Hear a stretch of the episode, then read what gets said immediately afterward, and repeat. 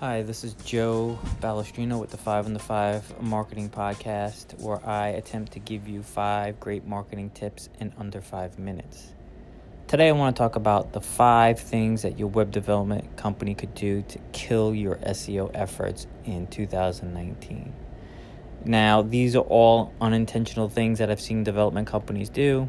If you're a development company listening to this, listen up because these are the most common things I've seen so far this year, and it's only the top five. I've seen more than this. The first is whenever you're redesigning your website and you're working with a development company, make sure they have a dedicated SEO person. Not that they do SEO best practices or they do SEO friendly URLs, a dedicated SEO expert. Because, and if they don't, go hire one. Because a lot of times when I get con when I get contacted about um, redesigned websites, it's always, oh, my website ranked really well before the redesign and now it just fell off and it hasn't recovered. It's been three months. What's going on? And a lot of times it's because development companies are taking the direction of the client. You had 30 pages in the main navigation with sub navigations and breadcrumbs. You tell them, I want to do away with all this. And there's no one on staff to tell you that that's not a good idea because what happens is you've had 30 pages in the main navigation, you've given them priority, and now you've stripped the priority away remove them, remove the breadcrumbs and everything that helps Google understand and crawl your website, you've kind of just wiped that all away. And design company doesn't know and it's going to cost you more money because at the end they're going to say well you told us you wanted five pages in the main navigation and now you want to put back 30 that's going to cost you more money. So pay to have an expert on staff if you need one. The next uh, tip is keep track of all the changes made to your website so let's say on the 15th of july your development company said oh we, we're going to help speed up uh, the load time of the website and we're going to work on CSS and, and, and JavaScript files. And what they did was they blocked Google from crawling them was their their um, their idea of solving the problem or improving the problem. And so users are seeing scripts load. Google's not seeing scripts load. Google doesn't like that you're showing a user one thing and Google something different. They they ding your website and now you're not ranking as well.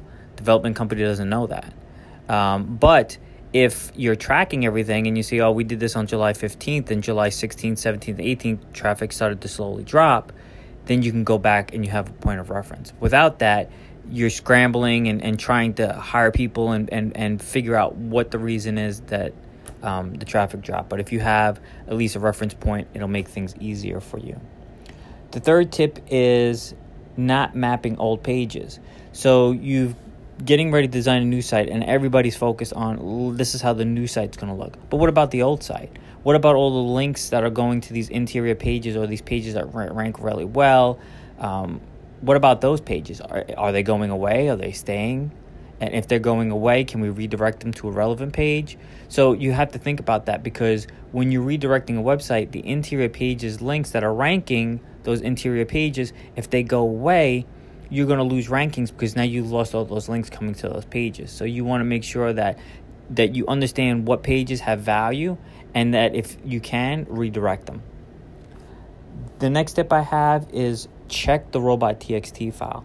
A lot of times developers who don't work on a staging environment, they'll block Google from crawling the website while they work on the website so that Google's not crawling something they shouldn't, but then accidentally forget to unblock it. So that's an easy fix it's usually the first thing I check when someone says something about their site, you know, after redesign's not ranking. That's the first place I go because it's the easiest place to look.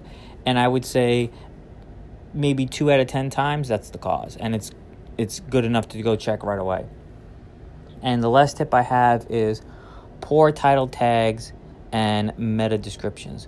Don't rely on your design company to write that content for you. Your title tag should have your keywords in there, and your meta description should be your messaging. It should be what you want, what you know is going to entice people to click that listing in Google. Don't just let it be generic. Don't leave it blank so that Google can scrape some content that makes no sense and show it in the search results. Control that that content because you can increase the click-through rate just by what you put there. Grab attention, have a call to action, and that's going to improve your SEO. This is Joe Balestrino with the Five and the Five Marketing Podcast. If you have any questions about this podcast or a topic you would like me to cover, please email me at joe at joebalestrino.com.